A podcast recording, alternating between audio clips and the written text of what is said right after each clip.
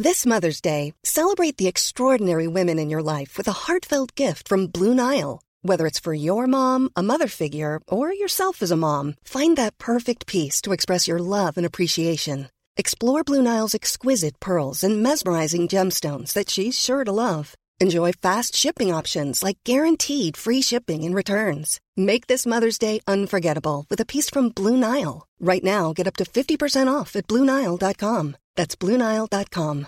Hey, I'm Ryan Reynolds. At Mint Mobile, we like to do the opposite of what Big Wireless does. They charge you a lot, we charge you a little. So naturally, when they announced they'd be raising their prices due to inflation, we decided to deflate our prices due to not hating you.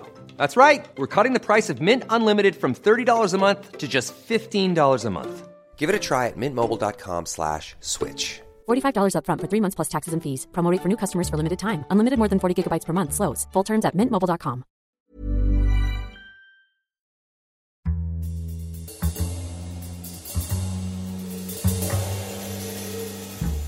Welcome to On the Continent, your one stop shop for all things European football. I'm Dotun Adebayo. I'm Andy Brassel. And I'm Miguel Delaney. On today's show, we look back at, at something of a strange summer, I think it's fair to say, for Lionel Messi and Barcelona, obviously, and maybe even for Man City. We'll come on to that in a moment or two. And we'll be uh, wondering who on earth will play for PSG, whether they've played for a certain North London club or not and also coronavirus problems, not just for PSG, I suppose right across the continent in football. And Ricardo Quaresma, well, that's got to be the story of this podcast for me, in any case.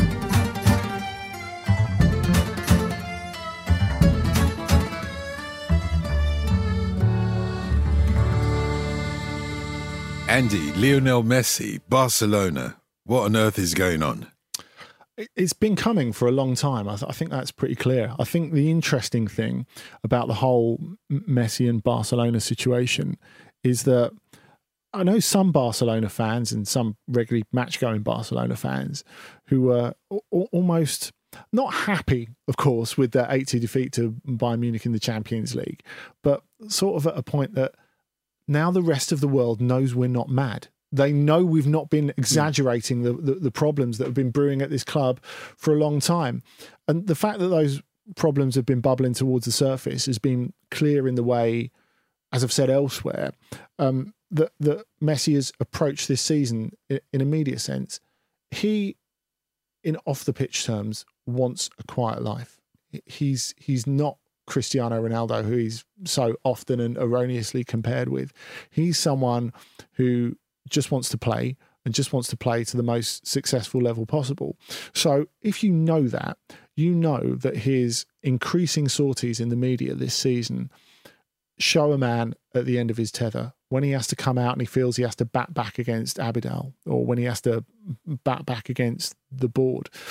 So this isn't an overnight thing, him coming out and saying, I, I can't be part of this this madhouse anymore is something that has, has been coming for, for for quite a while, and I think what is the most interesting thing going forward really is what's going to happen between January and the middle of March, because clearly this fracture has been exacerbated beyond repair in his relation in the relationship between him and the people who run the club. Um, under the last couple of years of uh, Josep Bartomeu, the, the, the, president, who he has clearly absolutely no respect for. Now, Bartomeu will, will go when there are club elections in March. The big questions are can he go any sooner? Can the socios, the card carrying fans, make him go any quicker? And what can be done about that window between January the 1st, when, because his contract's up at, in, in summer 2021, he can sign for someone else. He can sign for anyone else at that point for the following season. So, what can be done from a Barcelona perspective to close the window between January the 1st and the point where Bartomeu leaves the club? Mm. Uh, and th- this is the thing. I mean, throughout all this, there's been some debate about how much is posturing from Messi, um, how much is this kind of leverage. But I think that was all exploded with his interview last Friday with Goal, which I mean, I, I, it was actually extraordinary, especially when you when, when you put it in the context that Andy just said about the sort of figure Messi did, and someone who, for most of his career, hasn't actually said much in the media at all, and to then go with that, and not just not just what he, what he said, but also to be saying it in the context of an interview where you're actually announcing that you're staying at the club. And then you just go and actually destroy everything about the club. And, and even that, there was, I, I mean, there was a lot that stood out about it. But one, in terms of the, the problems for the for Barcelona as a team, was basically he said there's been no project here for years. In a sense, there's been no, it, it- and this has been one of the issues of Barca, and one of the issues that he's basically just about managed to pin together and win them title after title through his genius. That it's always just making do. And, I mean, you, you I, I was thinking about this when the story first broke, which I suppose was really after the Osasuna game when he uh, the defeat Osasuna at the, at the end, towards the end of last season when he first kind of complained publicly and so prominently. But I mean, one of the first 11s you could put together from some of the Barca signings in the past few years, ha- last half decade alone, would be one of the strangest teams I think you'll ever. I mean, Braithwaite, Vermaelen, Kevin Prince Boateng, uh, Paulinho. Um, and, and I mean, which which is not anything against any, any of those individual players, but they just seem so odd in the sense of what Barcelona should be. It's just a case of constantly plugging gaps, and those problems haven't gone away. And you would, I mean, in a, in a broader sense, I actually think there are some potential positives for the Spanish league if you want to draw it out. First of all, they keep the, possibly the best player of all time. I, I, I would think so. Um, uh, because I, I, I was thinking about it, if Messi went to Manchester City, who who does La Liga put in their promotional material? I mean, speaking speaking of that, what did you make of La Liga actually getting involved? Well, to, to, yeah. to clarify the, the contract. I mean, it, it does hark back to Neymar, doesn't it? Yeah, yeah. And Javier Tebas involvement. Yeah, yeah. I mean, I, I, I think people close to Messi basically made that made that very clear as well. That you know, all these intimations and kind of you know sources maintain uh, the La Liga isn't exactly an independent party and all this. But but it, I mean, it, it, the La Liga is at a kind of a strange period in its recent history in that regard. But because of this, I mean, you can't, you can't even call it a transition with Barca. Maybe more of a tra- transition to Real Madrid. We could have a more open Liga this season where the points threshold from Barca and Madrid drops off. I mean, because the last few seasons, obviously, they've been getting averages of about what ninety points a year. That's been kind of taken as a given. That that could potentially come down, um, because it's hard really to see Barca getting better. That's that's right, and I, I think that's a good point. Actually, Atletico, or well, if, even if we're stretching it, Sevilla Hmm. Cannot challenge for, cannot realistically challenge for the title in a ninety-five point season. Yeah. that that simply can't happen. Um, so I, I suppose it's it's it's the eternal um, quandary, really, isn't it? Uh, the, the eternal dilemma when it comes to leagues, and especially European leagues, where we've got into the habit of the same team winning it every Yeah. year, and especially with with even with La Liga, which we define really as a as as, as a two team league, Yeah. Or a lot of people define it as a two team league. But the reality is, before last season, Barcelona won it eight times out of eleven. Yeah, yeah. That that feels pretty one team leaguey to me. Yeah, and, and- and that was Messi's great legacy, I think. To be fair, Yeah, absolutely. Um, I mean, we we you, we can quibble about his Champions League record, certainly in recent seasons, but I think he was a victim of um, circumstances at Barca. Uh, and, and there was a sense they basically they, they wasted the potential of the best player of all time. But I think, I mean, if you if you look at what Messi is as a player, and it's just kind of this extraordinary, everyday exceptionalism, everyday exceptional ability, everyday brilliance, and that there's, there's no greater format than a league to actually translate that because it's just kind of it's just result after result after result. You know, he, you know his his highlights reel from a few weeks could be the highlight reels of kind of other great players' careers. Uh, and, and and that's that, that's I think where you see, and, and let's not forget that you know for, for most of Barcelona's uh, his, history, the league title hasn't been their preserve. It's been Real Madrid's. Uh, Real Madrid have usually been the default winners. Messi has made them the default winners in Spain. I, I just wonder, you know, we've we've talked a lot, Don, about how th- there are no real winners out of this because Barcelona are left with, you know, albeit the greatest player in the world, a player who doesn't want to be there. Yeah. he's left in a situation that he doesn't want to be in. I wonder if going a little bit further down the line. Th- There are any real winners for for for, for this as well? I mean, you could say Barcelona in terms of saving his absolutely heinous wages going yeah. forward. Well, th- that's one thing I was going to say, and I almost I almost feel it feels a bit sacrilegious to kind of to say it, but I have been thinking a lot throughout all this. I mean, Messi is like whatever I think about him as the greatest player, he's one of my favorite players ever. I literally count the amount of times I've watched him live. Thirty-one now. Uh, uh, uh, but, but but but yeah, at the same time, given he is thirty-three, and given even if he has four years left, five years left uh, as a as a absolutely brilliant player, we are getting to the point now where any club that would sign him, had he even left, has to think about a post-Messi life. And he, Can you though? I, I don't. I don't, Yeah. I don't think you can because I think th- this is where you can make a, a Messi and Ronaldo comparison.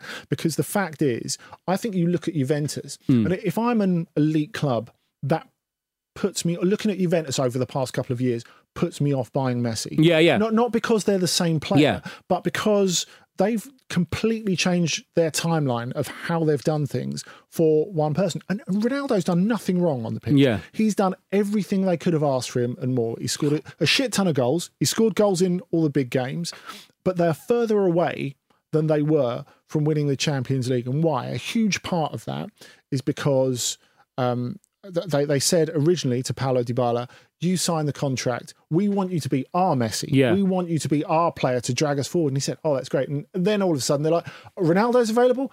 Yeah, we didn't really say that. Yeah. forget that. And, and then, of course, the fact is they need to regenerate, reinforce that squad, Yeah. make that squad as good as it gets. How can you do it when you've got so much money tied up in Ronaldo? you see, can't do it. that- that's exactly the thing. And I think this is relevant to, to, to European, uh, many of the major European leagues as a whole. M- Messi, I mean, Barca are basically in massive need of a, of a refresh. Even Messi himself is arguing that. But that refresh, that rebuild, is basically impossible while you have Messi's wages on the books because it, ju- they just it, it has too much of a gravitational force. And it's same. I, I think any club that signed him, unless it was Manchester City and Paris Saint or Paris Saint Germain, would basically have had to sacrifice their medium term planning because he just cost that much. And that is, the one downside. And it, it, it was the, it was the one thing, the one potential positive had for all the fallout had, had Barca got rid of him. It meant suddenly so much money was released to basically rebuild the side. And there is a wider point here because the, the trend of European football now is going. And I think this is one reason why Messi hasn't won the Champions League for a few years. The trend of European football is basically going towards. Well, obviously, what's dominant now is this kind of uh, German pressing. That that is now the dominant form of football, the most influential, and that requires younger squads, very energetic squads. and a squad. Yeah, yeah, and and, and a squad, just an 11. Yeah, yeah, that Barca have been unable to put together. Look, this is fascinating for me. I've got a huge grin on my face because it's always a point where uh, you you consider when things fall apart for a football club, and what you're both saying is that even when things fall apart. There is still a comparison between Lionel Messi and Cristiano Ronaldo. Taking that point, though, conversely, from your thoughts, Andy, a moment or two ago about how Juventus's timeline was derailed uh, by signing Cristiano Ronaldo. What about Barcelona then? If Messi stays there, they've got a new broom in Ronald Koeman as a coach. He has kept his own counsel over this, as far as I can tell. What happens then? But the the one thing that just just to cut across a second, the flip side of that is had Messi left, there has been a lot of murmurs out of Barcelona that so much of their sponsorship deals and so many contracts might be tied in to the ongoing presence of Messi, and that if he left, then the fallout for the the hierarchy of the club could have been even worse because then they've got an awful mess to clear up, and and and maybe not not as much money for rebuild as they would have thought because. They just have, don't have the same income streams, and and suddenly there's there's a lot to take care of. But Uh, even if there is that money, yeah. Do you trust the cover- Well, that- that's the governorship side, to, yeah, to, yeah. to spend it correctly? I, Yeah. I, I don't. I don't think you do. I think the, the question is no longer where the whether Bartomeu's going. Everyone knows Mm. Yeah. where Bartomeu's going. The question is how much damage can he do in his remaining time at the club? yeah, And I, I think there's possibly a significant amount still. Like I say, things fall apart, and Ronald Koeman is in the middle of this, watching things fall apart. What does he do? now? At least, at least he can say. I've been here at the eye of a financial storm in La Liga Yeah. with Valencia before. but, yeah, yeah. But do, do we think Koeman was a good signing? I I think he's the best from a limited market because what huge like elite level coach wants that job Yeah. at the moment under the current conditions. because you, yeah, For, uh for him, I think it's difficult for him to reject Barcelona. One, because it's the job he's always wanted, and two, I think we have to look at his personal situation. Yeah. I, I think the fact that uh, Euro 2020, which he would have loved to coach the Netherlands through, has been pushed a little bit further Yeah. away. He knows the opportunity won't be for him, won't be there for him next year yeah, and also he's 57 years old. I think that's because he still looks quite young. Yeah, it's, yeah. It's, it's quite easy to to forget. And and he had heart surgery this summer. I think that makes you maybe recalibrate the way that you look at things, and and, and maybe that's But he's that's got he's this done. headache, though. He's got this headache. That won't be good for his heart. And I don't mean to be disparaging about No. his illness at all, but he's got this headache, which is Lionel Messi. What does he do with Lionel Messi? I, I, I don't get where he's going to move. By- how by- he's going to move it. by Memphis Depay. I, I, I think that's the that's the obvious one. I, I think you have to control the controllables really if you, if if you're Ronald Koeman, and you've got to accept that Messi is is so big and has become mm. bigger than the club that you've got to almost. I think divorce yourself from that. He can't deal with that, and he knows he can't deal with that. If he gets to use him, then great. I, I think that that will be a definite plus for him. But I think what he's doing, getting in a, a sort of spinal column that he trusts, and of course, like the the the view is to getting Gigi Wijnaldum as as, Yeah. as well. Players who've done well for him in a recent context, who will interpret what he wants on the pitch. I- think there's actually quite a lot of sense, and there's quite a lot of low cost sense in that as well, which is something that is, Yeah. is good for Barcelona, isn't it? yeah, absolutely. And actually, the, the point you made about the spine is, is a good one in that sense. Well, I think because in relation to the Champions League, it, I mean, given it's a cup, and you know. It, it is much more open to, to the quirks of fortune than, than, than a league campaign. And people overlook that, don't they? Yeah, exactly. I think that's often it's always it's always you know oh you have to be the absolute top standard to win the Champions League. You don't, and that's been proven by some like some recent winners, including Real Madrid in some of their seasons. Yeah. where, where they ha- and they haven't necessarily had the most sophisticated team structure. It's I mean some, sometimes it's felt like it's basically just Kroos and Modric imposing a playing style on the team. But with that in mind. I mean, it's something I've always. Uh, it, it- it's it's often felt as if with some Barcelona's they they try to play a game, and especially under Kike Setien, I suppose, given given he was basically an ideological choice for a team that's not built to an ideological model anymore.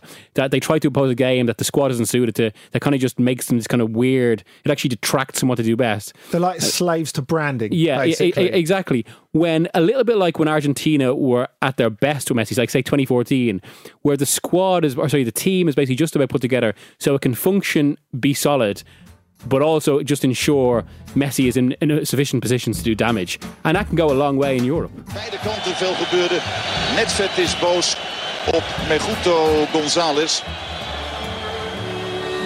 Maar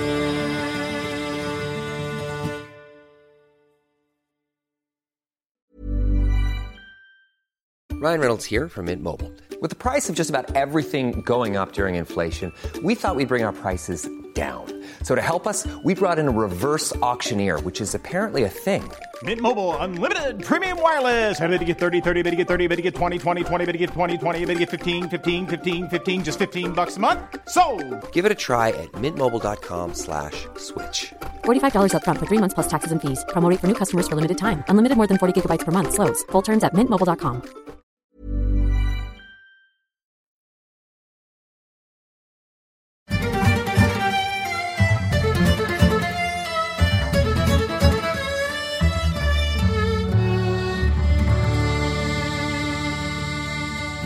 I'm glad that you've we've had one Donald uh, uh, Rumsfeld quote or misquote today, which is the controllable controllable. so there are controllable controllables, and of course there'll be uncontrollable uncontrollables, and we could carry on forever. But we must go to Ibiza. Clearly, all the footballers go to Ibiza, but at a time like this, when they're supposed to be staying within their bubbles, these are professionals. What? PSG? Do they not know that? Going- In going to Ibiza, do they not know that there's a virus out there? I think the way that the club is presenting a public response to this and the way they're dealing Mm. with it behind closed doors are, are, are two separate things. To, to reiterate, for, for those who are unfamiliar, Tells about Gareth Southgate that. And you've just been in Denmark, so you should know. it's the dream job. It's the dream job. But um, I I think when when um, you look at what um, Paris Saint Germain were meant to do schedule wise, they were meant to start their Ligue 1 campaign uh, a week after the Champions League final. Now, they went to the league and said, we want a bit of extra time off. Now, that on the surface of it feels reasonable, even in these unreasonable times. The way I would look at it two ways. Firstly, their first game of the season was due to be against Lens away. Now, Lens are one of the traditionally most passionately supported clubs in France. And you can't say France generally is a football hotbed really in terms of passion t- certainly in terms of quality in, in, in on the pitch I, I, don't think you can argue with it but you know it's, it's not always been followed with that same fervor as as other countries and Lens, Marseille, Saint Etienne are exceptions to that. So Lens, they're playing their first home match, their first proper home match in Ligue 1 in nine years. Because the last time they were up five years ago, they were having their ground done up, the Bollaert. They were having it done up for um, Euro 2016. So they were playing Amiens, just up the road. Anyway, um, they are looking forward to this immensely. Their first proper home game in nine years in the top flight against Paris Saint Germain. They're like, Oh, but it's a bit difficult to get over emotionally. we need a bit of a rest, even with our budget that's three times the size of anyone else, even with our absolutely enormous squad. We just need a bit of time off with our families. In ne- Ibiza. Uh, never mind the fact, well, we haven't even got to that yet, but never mind the fact that, that, that Lyon have had what? Three days more rest because they four days more rest because they went out in, out in the semi mm. and they played on the Friday. So they played nine days. They started their league campaign nine days after their Champions League campaign ended with far less resources. Anyway, so Lens, their whole attitude is like, oh, come on, man. You know, you're denying our supporters this this chance anyway. But they're like, look, we'll be rested. The stars will be there in their best fettle. So anyway, a load of them go off to Ibiza come back with coronavirus. Mm. Now, Leonardo, the sporting director of Paris Saint Germain, Brazilian, of yes, yeah. he, he, has in his second spell at the club as as a sporting director, has has come out and said, "It's." I love this quote. I hate Instagram. uh, and he said, "Well, don't we all when we get caught doing stuff we, we, we shouldn't have done?" But but the thing is, it, he said, "Well, Instagram's made it seem that it's something it's not because they were there with their families and all the rest of it. Yet we saw that on Instagram the fact is that there's there's no miswriting or misquoting or misattributing intentions about the fact that Neymar, Di Maria, Paredes, Marquinhos, Keylor Navas, Mauro Icardi all come back with coronavirus. Of course, um, since then, Kylian Mbappe has been um, diagnosed with coronavirus as well.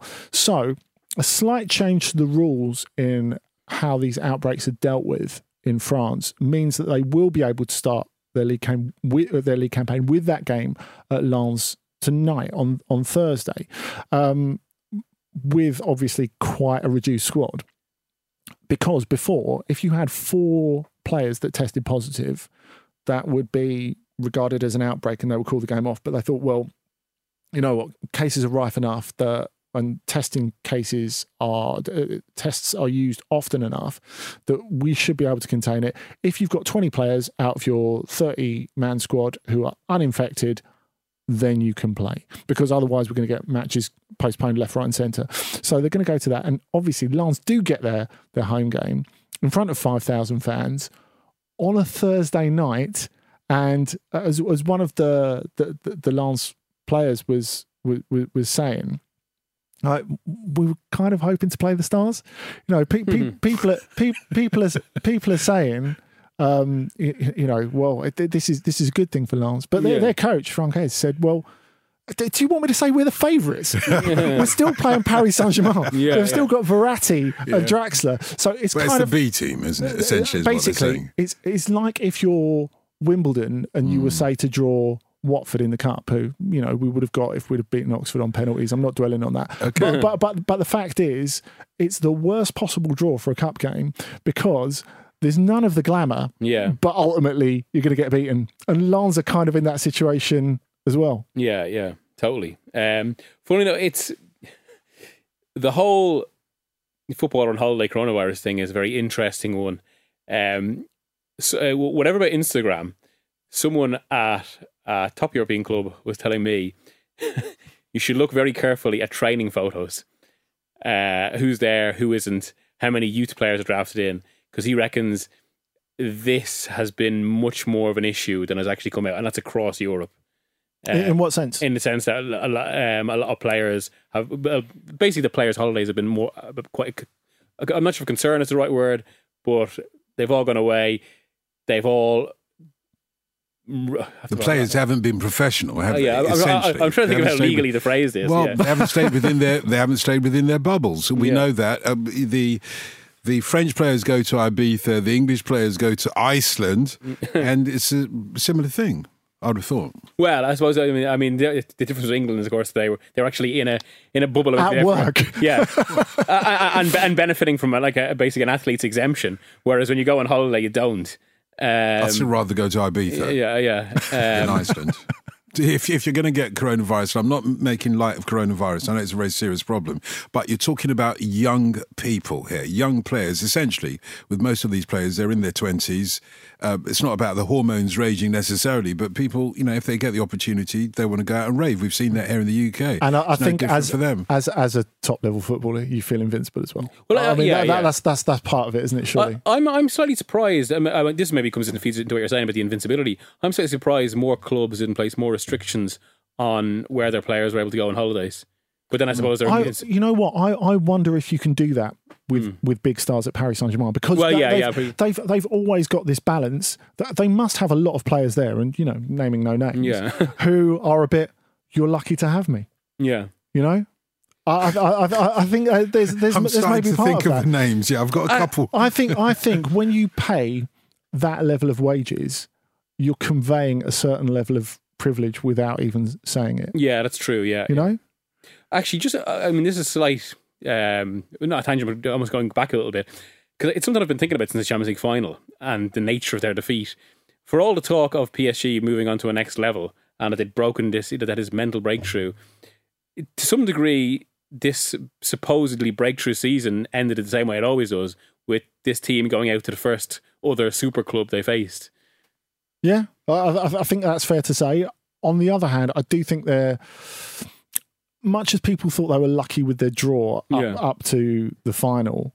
They're exceptionally unlucky to play a team that I know, they could have beaten them if they'd have scored one of those chances in the first half, but realistically, a team that was always going to be exceptionally difficult to beat. I mean, we Hmm. talked about how footballers have been coping with lockdown and various restrictions. Bayern used it to muscle up. Yeah, But yeah. You see the size of those guys Yeah, after yeah. after the final. Like even Coutinho looked stacked. Yeah, mm. yeah, yeah. I mean, he must have mm. looked very different to the other five foot eight players that turned up for the first tra- day of Yeah, training at, yeah, yeah. at- at Barcelona. Did it make a difference? Did it? Was it that that made the difference? Yeah, I think it did, Dotun, because I think if you look at the final, the way they ground down Paris Saint Germain in the second half of that, I mean, I, I think they're they're simply a better team as Yeah. well. I don't, I don't want to detract from their, their their technical quality and the technical quality of those players, but I think what showed actually to me how far Paris Saint Germain had, had come. I think uh, 999 out out of a thousand teams lose that final, even after Yeah. playing a good first half, three or four nil, Oh, oh, because yeah. th- they absolutely ran over them. They steamrolled Yeah. them like they like they did a lot of clubs this season, like they did a lot of good teams this season, and for the most part, they they stood up to that. Yeah, oh, yeah. I mean, also about that game, actually, it did feel as if I know this is a bit of an intangible, but as if kind of Bayern's greater European legacy almost kind of manifested itself a bit in that it was one of those. It felt like one of those classic almost. Once Bayern got the goal, it felt like I say one of those ties like Juventus against Manchester United in the late nineties, where once the more experienced team was ahead, that was that. And mm. even though Paris Saint Germain had chances late on, they were kind of snatching at it, and it was Bayern always felt in the control. It did, it did feel as if they had that kind of greater level of nous almost, or Yeah, I mean I, th- that's the thing. Say if, say if we just distill it to to Neymar, actually, I think the interesting thing about him, and we talk about how different, or Leonardo talks about how different Instagram is from real life.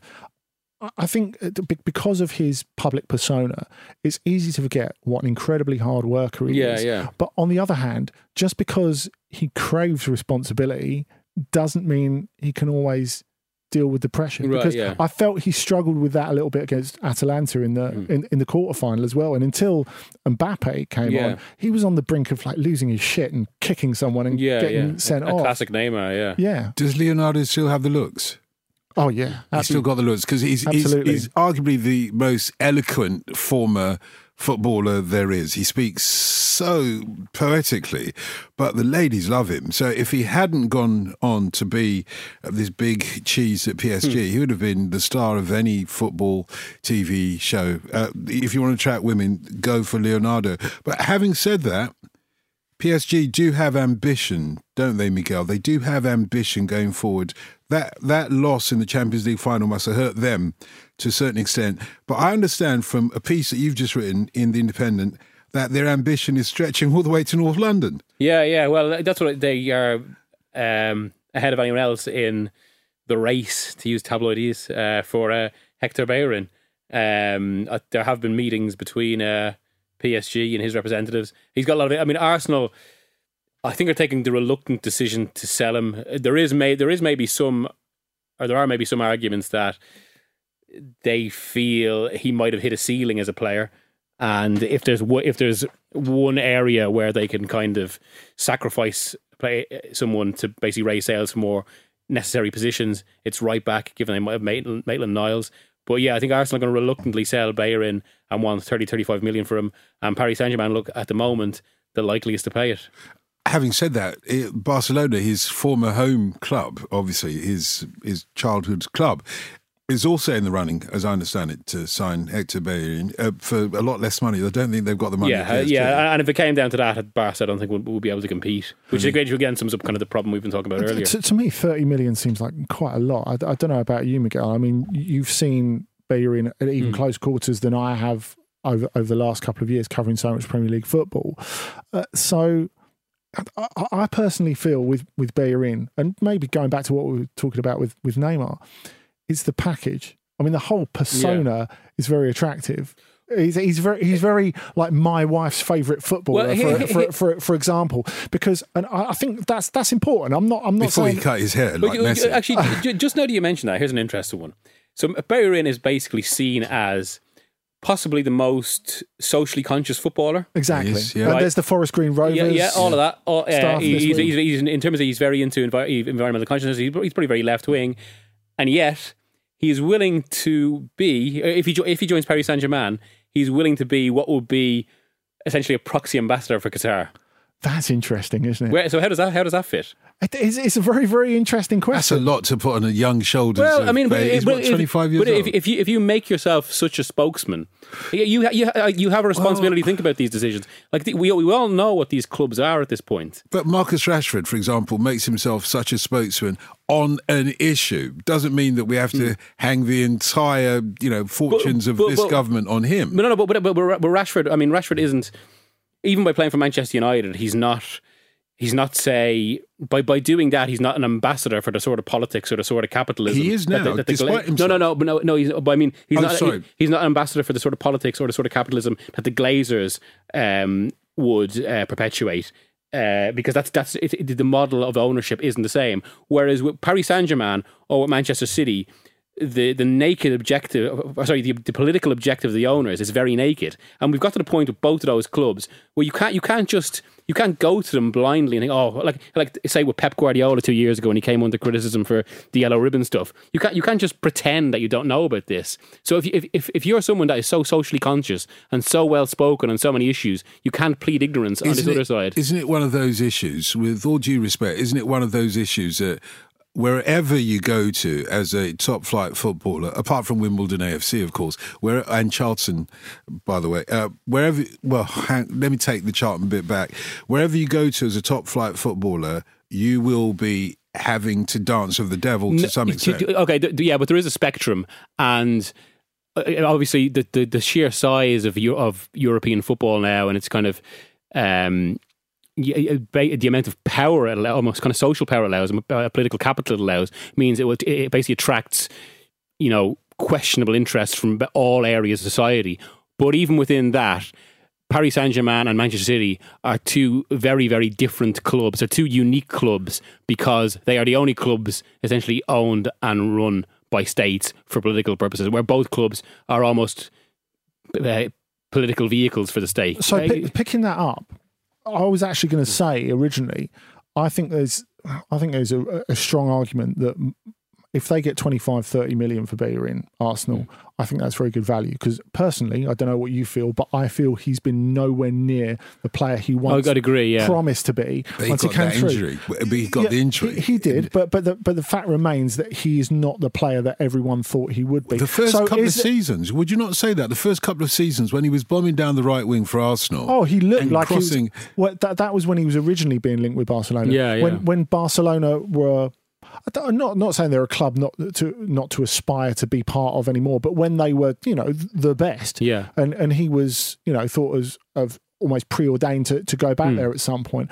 Whereas now, going back to Miguel's point, I wonder if if that's what they are buying. They're not buying just Yeah. a good right back, but someone who uh, maybe softens the image a Yeah, little yeah, bit. adds a bit of kudos. Yeah, it, it ties into the whole kind of glamour and kind of uh, they want to perpetuate what Paris are.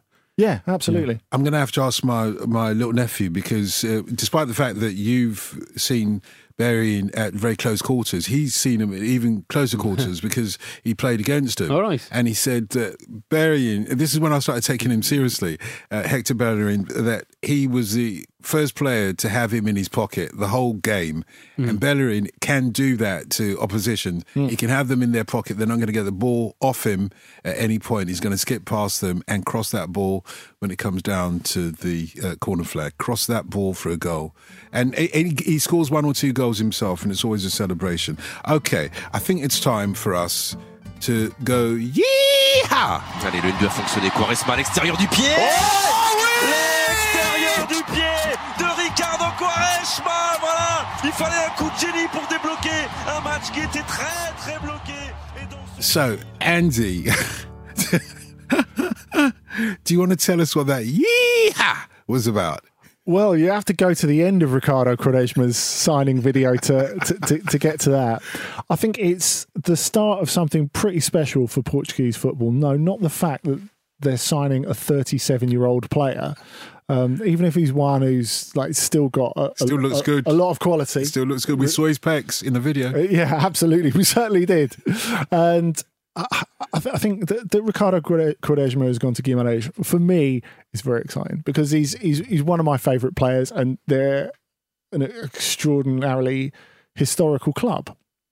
But I think it's very interesting how Portuguese clubs, who obviously don't have a lot of disposable cash, especially compared with a lot of the European elites we're talking about here, they've gone with some very, um, very innovative, very thoughtful social media approaches to to get their get their message out there. We had this with um, we talked about it on on, on the main ramble uh, about um, Paços de Ferreira announcing their fixtures the other week with their um, their beaver mascot, um, basically announcing who they were playing in the various fixtures by doing something associated with that that team. So, for for example, um, when they were playing Porto, um, the Beaver was sitting in a chair in a restaurant. And he receives a, a francesinha, which is the the traditional, very cheesy um, sandwich that, you- that, you- get in Porto. And he, he sat there and he, he sprinkled a bit of hay over it and, and, and, and tucked in. Then you had him like uh, grilling a chicken when they were playing uh, Gil Vicente because the, the cock of Barcelos comes comes from there, etc., etc. He lost in the fog when they were playing Maritimo because it's really foggy in, in that little uh, part of That's Ma- good. Madeira. That's good. It was it was it was, it was decent. A- a- any anyway, with with Quaresma, you, you think of of this guy, and that you know they they they have him in this.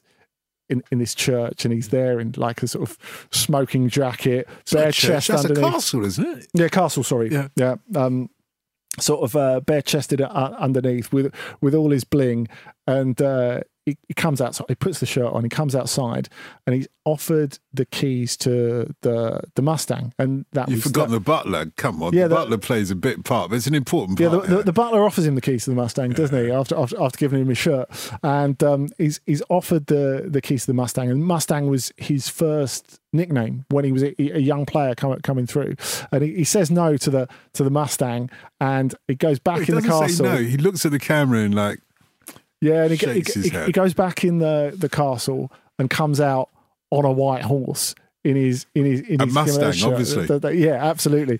And uh, I I think again, it's worth pointing out that um, the first Portuguese king is from Guimarães, which is why it says "Long live the king," and he comes out as the new king. But Quaresma is just ceaselessly fascinating to me because if you'd have looked at him when he was 25 and you'd have said that he's still playing at a good level when he's 37, I don't think anyone would have believed you. You go back a little bit further than that when he's 19 or 20 and you compare him coming through the um, sporting academy with Cristiano Ronaldo, he's, who's two years older than him. If you'd have asked most sporting watchers then, they would have said Quaresma is going to be the star and Cristiano Ronaldo's going to have a good career. Because in terms of natural talent, Quaresma can do stuff with the ball that you absolutely cannot believe. But at that point, he did look like the more complete player, didn't he? Than Ronaldo. Ronaldo felt, felt more kind of like as if he had so much more of his game to work on, and, and Well, a, bit, think- a bit more raggedy. Whereas Quaresma at that early stage looks so such much more polished as a player. and he, he was physically ahead of where Ronaldo Yeah. is as, as, as, as well. Whereas you look at Quaresma now, he's solid, but he's he's not playing number nine in the mm. near future. You know, Ronaldo is an absolute tank, and his physical evolution is absolutely incredible. Did, didn't you remember that? I remember you giving me an anecdote about how Quaresma and Ronaldo used to come up with a new trick every day. Do you remember that? Yeah, they they used to do that. Once to, upon a um, time. That, that it really irritated the coach Laszlo Boloni, who was who, who was at Sporting at the time. This was the last time that Sporting won the league. They were both there. This was in uh, 2002, and they've not really come that close since, give give or take one one or two Yeah. occasions. But um, the, the the thing is with Quaresma is you know he had a couple of big club moves that, that that failed. So I think one big club move where you fall on your face when you're young you can get away with and that was him at Barcelona but then you have after he was very successful at Porto Inter didn't work out Chelsea was a little bit different because Luis Felipe Scolari signed him and then got sacked less than Yeah. a, a week later But it didn't work out, nevertheless. yeah, absolutely. He didn't. He didn't really get his chance. Now, the Scolari thing was a little bit different because him and Scolari had such an incredible closeness, and this I think is a theme with Quaresma of something that's very important to him. Uh, Scolari felt so strongly about Quaresma that when he had um, that dispute, it was, in a qualifier between uh, at the Dragao actually in Porto between Portugal and Serbia, when uh, Dragutinovic of Serbia, who used to play for Sevilla, shoved Quaresma out the way. Scolari came across from the bench and he hit Dragutinovic in the face. and Dragutinovic is a big guy. He's like six foot four and really heavily So built. Scolari, by the way. And uh, well, well, no, he, he just he just he just punches his way. I, I think that's the difference. But they interviewed him in the Flash straight afterwards, and they said, "You hit Dragutinovic," and he, no, he went, "No, it didn't." It's like, well, you, you did, and everyone saw it on live television. And he went, "I'm just defending my boy." I'm just defending my boy. and it got made into sketches on Portuguese comedy programs and all the rest of it. But it, it ju- does show the but A, the closeness between those two, and B, what Quaresma needs to thrive. I mean, a lot of the perceptions about him they're, ra- they're they're rooted in ethnic prejudice, really, because people will say, "Oh, well, the reason he can uh, like people who you would consider reasonable people, they still bring out that prejudice against gypsies.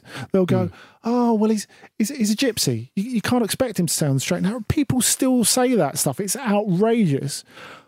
The thing is with Quaresma, if you're comparing him to Cristiano Ronaldo, there's always going to be a drop off mm. because Ronaldo is the most motivated footballer in the history of footballers. Yeah. Whether you think he's the best is a different question, but he's where he is because he has this obsessive desire to succeed. Yeah. Now, Quaresma wants to win, but you can't really judge him by that standard. And also, I think you've always sensed like the one the one cliche that you can tick about him, he's always needed that sense of family around Yeah. him, and he found that at Porto, and he found that at Besiktas. And he can, if he can find that at, at Guimarães as well, he's still got loads of quality, and they could do well out of it. Just on that, actually, what was the um, what was the relationship between Ronaldo and Quaresma? And who's the senior senior figure? It's, it's interesting because that has changed. Yeah. And I think the interesting thing when you spend time with Portugal is how the relationship with Ronaldo and a lot of those players Hmm. he grew up with has changed because you would expect them to be like pally and matey with Yeah. him. And there's there's no standoffishness exactly. Yeah, yeah, But they kind of revere him in a weird way. Even the people he's grown up with, Yeah. since he's become this, he's grown into this this god in Portugal. The relationship between Ronaldo and Quaresma, though, is quite particular because well, you remember at the last World Cup where Quaresma scored his, his classic trivela Yeah. out uh, out of the outside of the boot shot against Iran, a brilliant goal. It's the only time in recent memory that I've seen Ronaldo. Well, he was joyous at that moment, which was amazing. But to see him even interested Yeah, in yeah. someone else scoring a goal Yeah. was something that was that was that was quite remarkable. But the other thing for Quaresma going forward into this season, Guimarães have got a new coach, uh, Tiago, who's the head coach of a of a top team for the for, for the first time of of a a top flight team for the first time.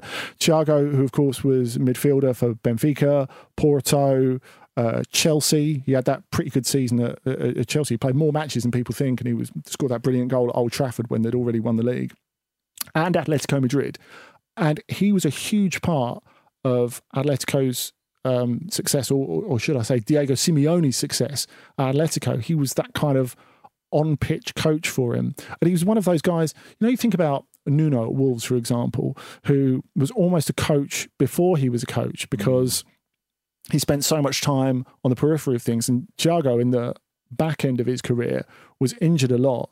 So he was on bench doing quite a lot of the similar things that, that Gabi did on the pitch when he was the captain, that he's almost like a, a player coach without that officially being the case. So I tend to think that it will do quite well. I think one of the reasons that Quaresma has turned up there is because he's someone who people think, you know, who people respect and admire at the elite of the European game. And I, I think he could be a really good coach going forward. Guimaraes should be good to watch. He only he nearly ended up in India. You know this? W- Were we talking about Thiago or Quaresma? No, Quaresma. Right. Do you know that? Tell me. He apparently there was an Indian team after him as well, but they decided to balk at his uh, one and a half million euro, whatever it is, fee. But he's he's got all the jewels in the world anyway. Yeah, like yeah. what what could he possibly need? But you can't drop your your your, your fee, can you? Just because. Well, he's even got Castle to store some from in there. Well, and he's got a Mustang as well.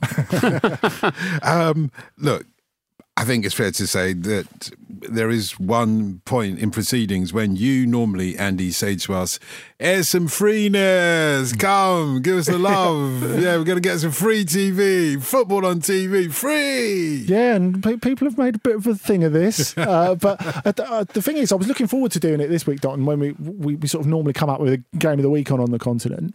Um, but obviously, I would have gone with the restart of La Liga, and they're doing this thing, or they were doing this thing called called Football Fridays, where they have um, every game on a Friday night would be shown free in the in the UK. You think fantastic? Granada versus Athletic. Granada Hooray! just qualified for Europe for the first time. Roberto Soldado. Hooray! Thank you.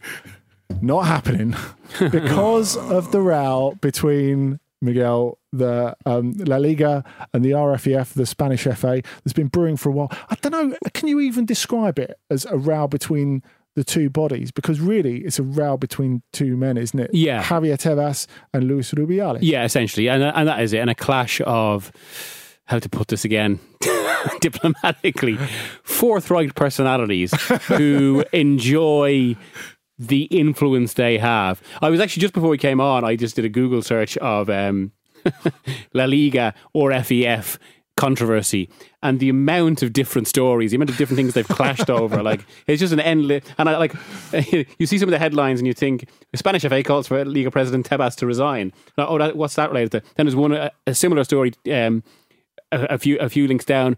Which is related to something else entirely, um, but, but another call for his resignation. And yeah, and that that is essentially it. It's, I mean, there, there are there are obviously other elements tangled up in this, um, but and, and one of those, I suppose, is a little bit like that England has had in that it's one federation or sorry, one organisation who are concerned with the game in their country, which is the FEF or the FA, say, and then another competition which is almost becoming something.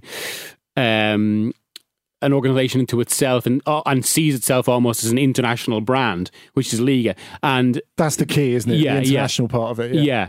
Uh, and and that and that has fostered most of the biggest uh, issues over the last few years, including this weekend, um, we, we, um, because the RFEF are basically you know criticizing La Liga for trying to smuggle in international or sorry fi- smuggle in fixtures on dates they don't want that they think kind of um, overly influences the kind of traditions of Spanish football, the way they again the same sort of debates we've seen we've seen in England, and, and it ultimately comes down to as well the the ambition of La Liga, and La, Liga would say it's important to try. Well, La Liga would argue, or Tebas would argue, that this is all for the benefit of Spanish football because it's about bringing more money into Spanish football, increasing the profile of Spanish football, and and you know, La Liga investigating whatever they can do to increase the profile and compete with the Premier League, like games in Miami, mm. uh, and the RFEF just see this as uh, absolute sacrilege. Gentlemen, thank you very much. It's been uh, what I've learned from this one is what Miguel was saying earlier. this is the most profound thing. Study those training photographs of your teams very, very closely.